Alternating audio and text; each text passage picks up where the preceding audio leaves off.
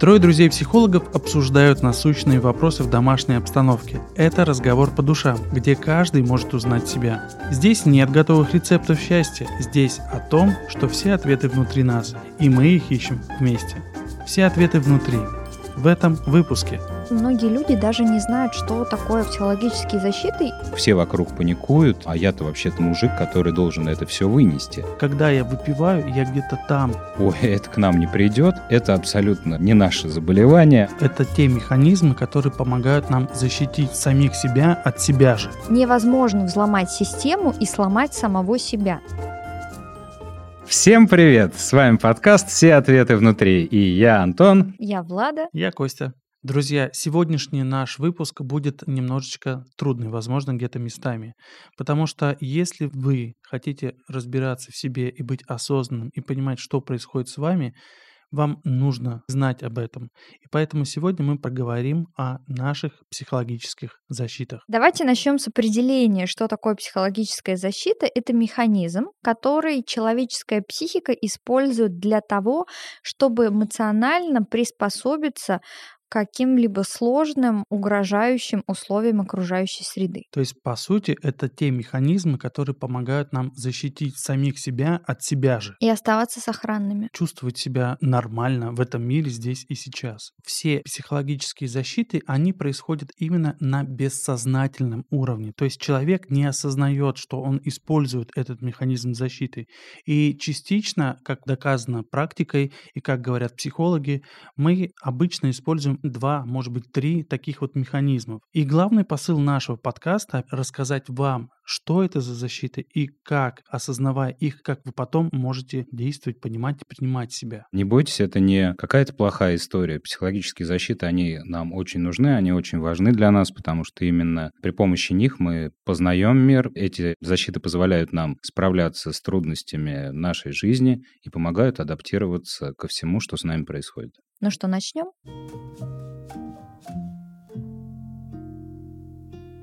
Очень важно отметить, что у каждого из нас есть свой такой типичный набор психологических защит. Их очень много, они разные, мы об этом дальше поговорим, но важно понимать, что у каждого этот набор формируется исходя из индивидуальных особенностей, ситуаций из детства, в которых был ребенок, а также переданными защитами от родителей.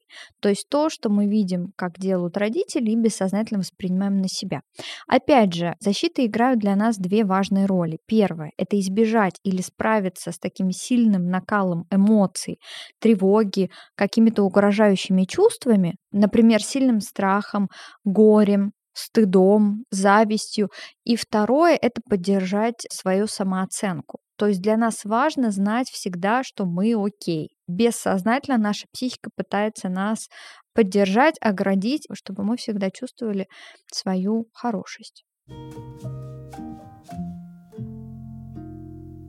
Давайте начнем тогда про защиту более подробно. Защиты бывают первичные и вторичные. Список достаточно нескромный, что у первых и что у вторых. А чем, собственно, тогда они отличаются? Давайте поясним. Первичные защиты, они именно примитивные, то есть они именно препятствуют. А вот защиты второго типа, они более зрелые и продвинутые. Первичные более простые. Они про то, когда человек защищается и убегает от близкого контакта. Или от какого-то напряжения, что он уходит, а иногда и буквально от накала эмоций. И эти защиты, они не способствуют воссозданию чистого контакта. Вторичные, они как раз-таки работают с нашими внутренними границами и способствуют развитию нашей личности, а также сохраняют ее от распада. То есть просто говорят, чтобы не сойти с ума.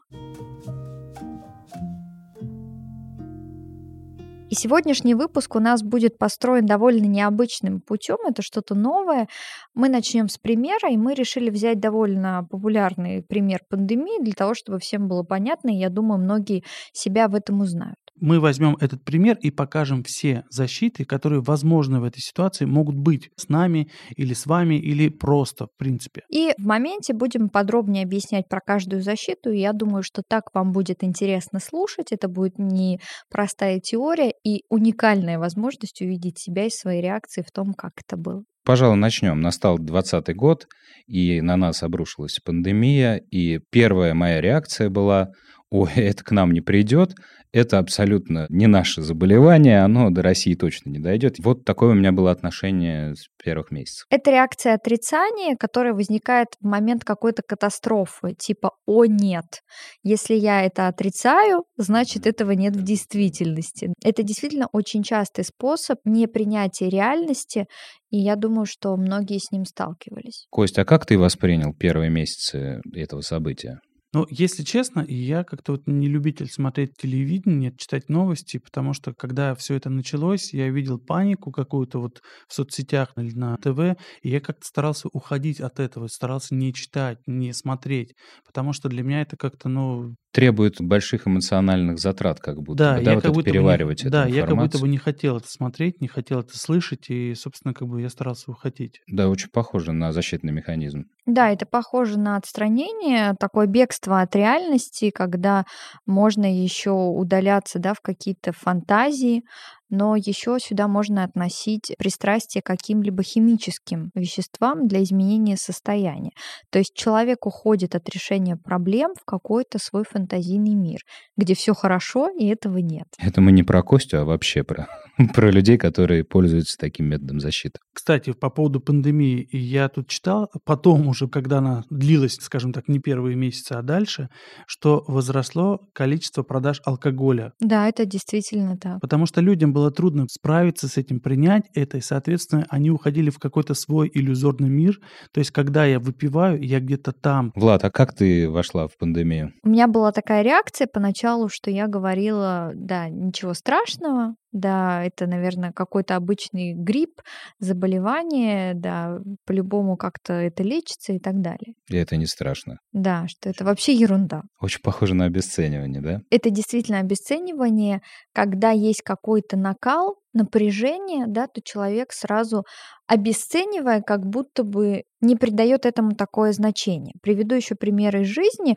Очень многие любят обесценивать эмоции. Например, да не переживай, да не плачь, не грусти, там нашел из-за чего страдать, да, и тогда как будто бы то, что я чувствую, этого нет, хотя на самом деле это есть.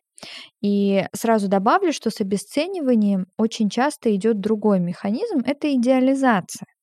Когда мы видим все такое радужное, прекрасное, замечательное и не видим в этом никаких негативных ноток. Но я хочу добавить о том, что в детстве ребенку жизненно важно идеализировать родителей. И поэтому потом это переходит в обесценивание, и потом уже приходит в норму обесценивание в подростковом периоде, да, когда происходит сепарация. То есть примитивная идеализация и обесценивание — это две стороны одной медали. Если нравится, что ты слушаешь сейчас, подпишись на наш подкаст, потому что все ответы внутри. Если у тебя есть своя история, которой ты готов поделиться, или появился вопрос, оставь свой комментарий. Все ответы будут внутри. Дальше, если мы пойдем по этому событию, собственно говоря, пандемия, у меня где-то в середине возникло ощущение, что вокруг очень много людей паникуют. То есть как будто бы ну, вокруг вообще сплошная паника. Все кричат, что это ужасно, что с этим будем жить теперь всю жизнь, и вообще это так ограничивает нас. Ну и, в общем, вот эта моя паника, я понял, что это чистой воды защитный механизм проекции, который я транслировал на всех окружающих, что все вокруг паникуют, что аларм-аларм, а я-то вообще-то мужик, который должен это все вынести. Поэтому моя психика применила такой защитный механизм, как проекция. Действительно, есть еще другой защитный механизм, похожий, но наоборот. Интроекция – это когда из внешнего мира мы берем во внутренний. И это очень похоже на то, как было в детстве. То есть, как мы учились говорить, ходить, читать, мы все это учились посредством интроекции. То есть мы из внешнего мира вбирали в себя. И также наши ограничивающие убеждения, которые мы не поддаем критическому мышлению, и все соглашаемся с этим, да, и живем дальше. В одном из выпусков про отложенную жизнь я рассказывала о том, что мне в детстве говорили, что нельзя носить белые брюки зимой. И это оказался интроект, который впоследствии я подвергла критическому мышлению и, собственно, уже его убрала.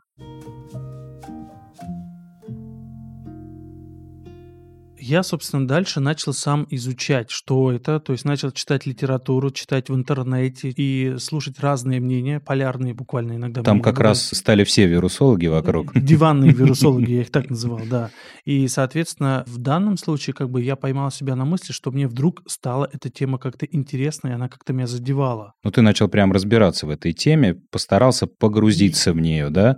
Но это очень похоже тоже на защитный механизм. Это похоже на интеллектуализацию, когда такая защита позволяет нам разбираться больше и понимать, чтобы не утонуть в чувствах и в этом напряжении. Чтобы снизить тревогу за счет того, что ты пытаешься разобраться и понять. И за этим пониманием приходит какая-то история, что это неизвестная неопределенность, которая очень меня страшит, а что вполне себе это такой вот вирус, вот даже есть какая-то схемка. Но мне кажется, ты уже дальше говоришь больше про рационализацию, потому что когда ты уже говоришь, что вот это такая схемка или это такой какой-то момент, то есть ты как бы уже свою рацию включаешь да. и говоришь, что это вот сюда, а это вот может быть вот так. Но в принципе как бы это уже не так страшно, в принципе это уже можно лечить, в принципе это уже как бы есть вакцины, и в принципе это все более-менее, опять же, поправимо.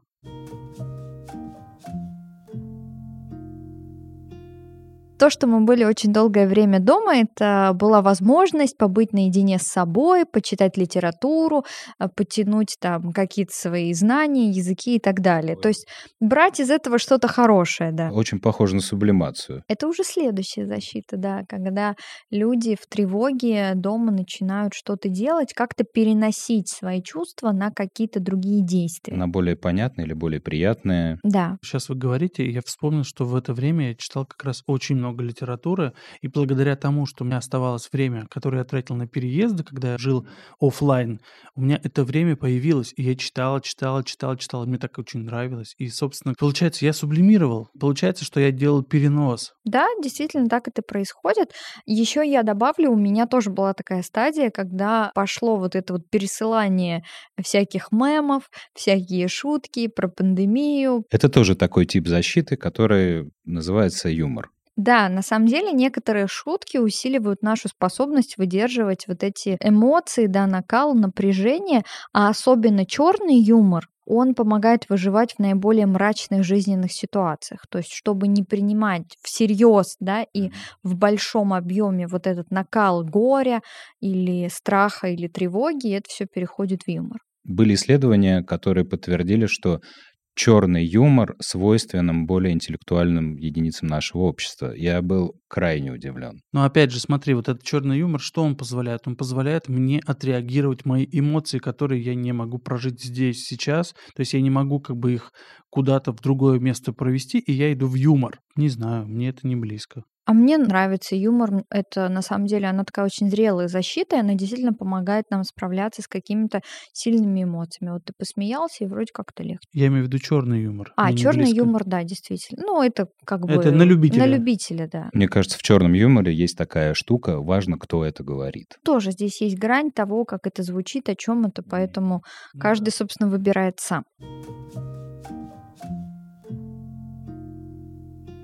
Где-то уже к финальной третьей, собственно говоря, пандемии я испытал такое ощущение, что у меня возникает чувство безответственности других людей, которые, например, не носят маски. Ты говоришь, у меня тоже возникает такая картина, что вот я ношу, я такой правильный, я, я такой ответственный, молодец, ответственный я да. вот а морально вот устойчивый. Та вот девушка там или молодой человек, который в метро... Начихал на все. Да, да. В прямом смысле. То как бы он какой-то не такой. И тогда вот есть как раз защита, вот какая-то мораль. И особенно вспомните, еще были видео, когда прям до драк доходило в общественном транспорте, когда один какой-то человек заставлял другого надевать эту маску прям силой. Еще один пример психологической защиты – это всемогущий контроль. Например, когда мама контролирует своего ребенка, да, маску надень, вот это тебе антисептик, вот это тебе перчатки, перчатки сюда не ходи, это не делай, туда не дыши, с друзьями не ходи, сразу домой. То есть такая идея, что если я буду все контролировать, то точно ничего плохого не случится. Кстати, у меня такая история была как раз со мной. Особенно поначалу я запрещал своим родителям куда-то выходить. То есть они сидели дома 24 на 7, что называется. Я маме сказал, мама, пожалуйста, никуда. Я сам продукты доставлял. Я хотел оберегать их. Но факт, что мы все равно заболели. Переболели. Даже, да, потому что я это принес. Всемогущий контроль– это ощущение того, что человек может влиять на других людей, что у него есть власть. И очень часто такие люди пытаются делать свое влияние над другими ощутимым. Ну, то есть как ты, да, Кость, когда ты пытался влиять на маму, или мама пытается влиять на своего ребенка, это такой защитный механизм. А от чего он защищает, кстати? Он дает иллюзию того, что я могу контролировать, а значит ничего плохого не случится. Как будто бы, знаешь, все пунктики мы Мгм. выполним, и, соответственно, в жизни будет ровно такая, которая должна быть. И человек не совсем осознает, что не только он в этой вселенной что-то решает и делает.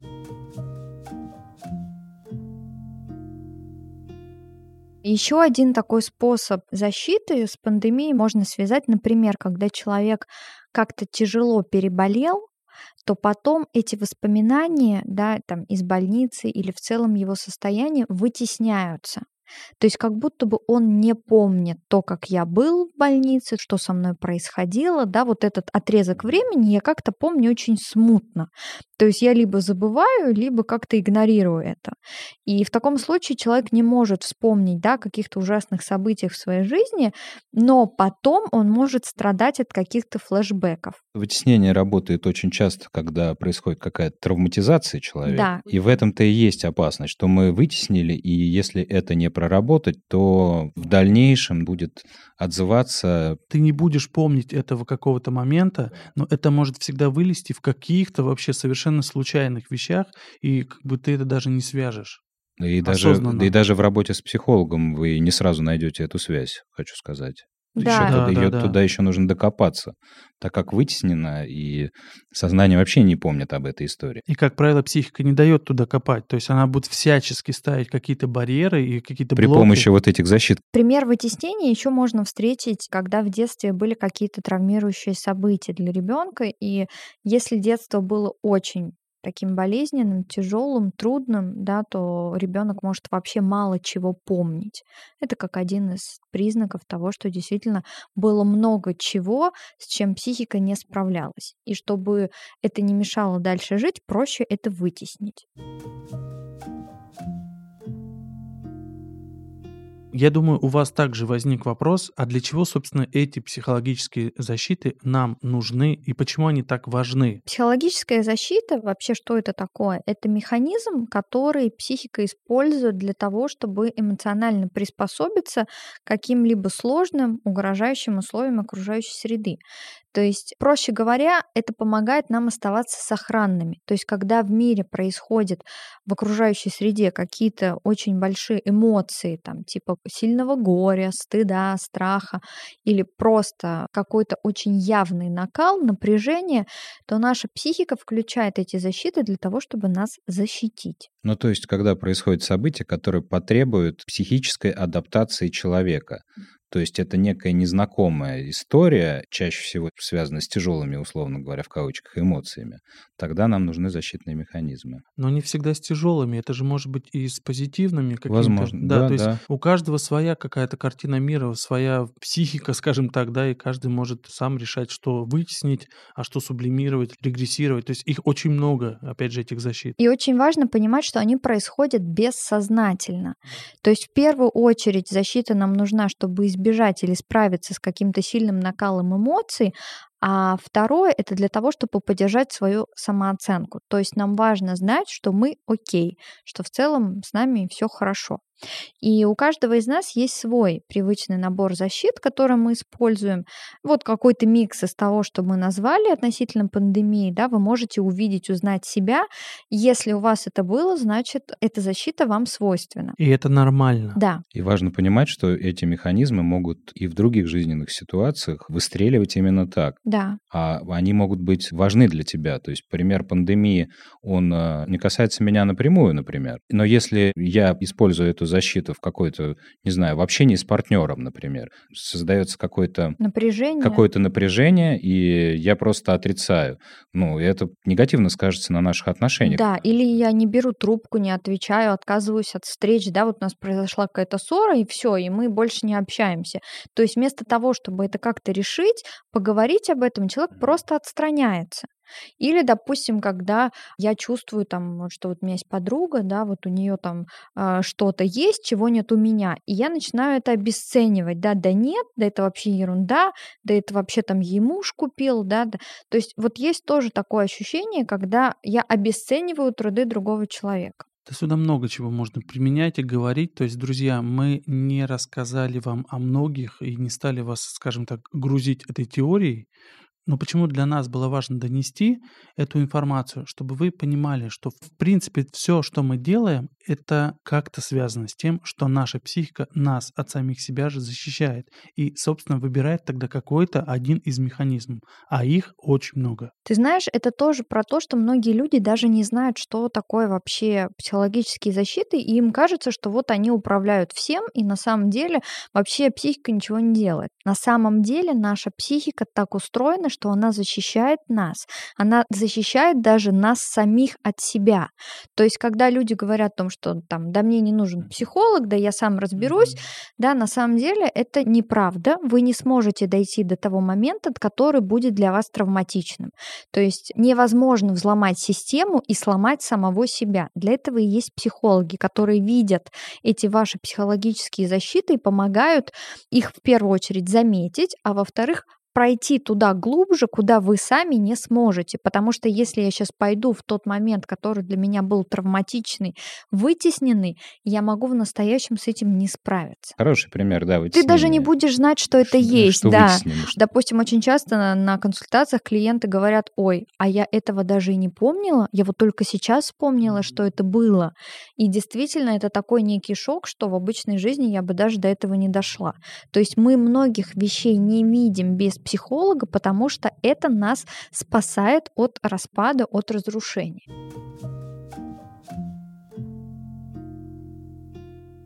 Дорогие слушатели, мы все это рассказали для того, чтобы вы были осведомлены и могли заметить за собой какие-то защиты для вас типичные и понимать, что с этим делать. И осознавать, почему эта защита возникла и почему сейчас это есть в вас. А также какая защита для меня эффективная и способствует улучшению моего качества жизни, а какая, наоборот, мешает мне вот этому эмоциональному близкому контакту. При этом не каждая защита может быть у вас. То есть не обязательно там 148 наименований будет у вас. Может быть какая-то одна, две, три, как мы уже сказали. То есть какое-то небольшое количество вариантов. Которые характерны только вам. Спасибо, что нас слушали. С вами был подкаст «Все ответы внутри».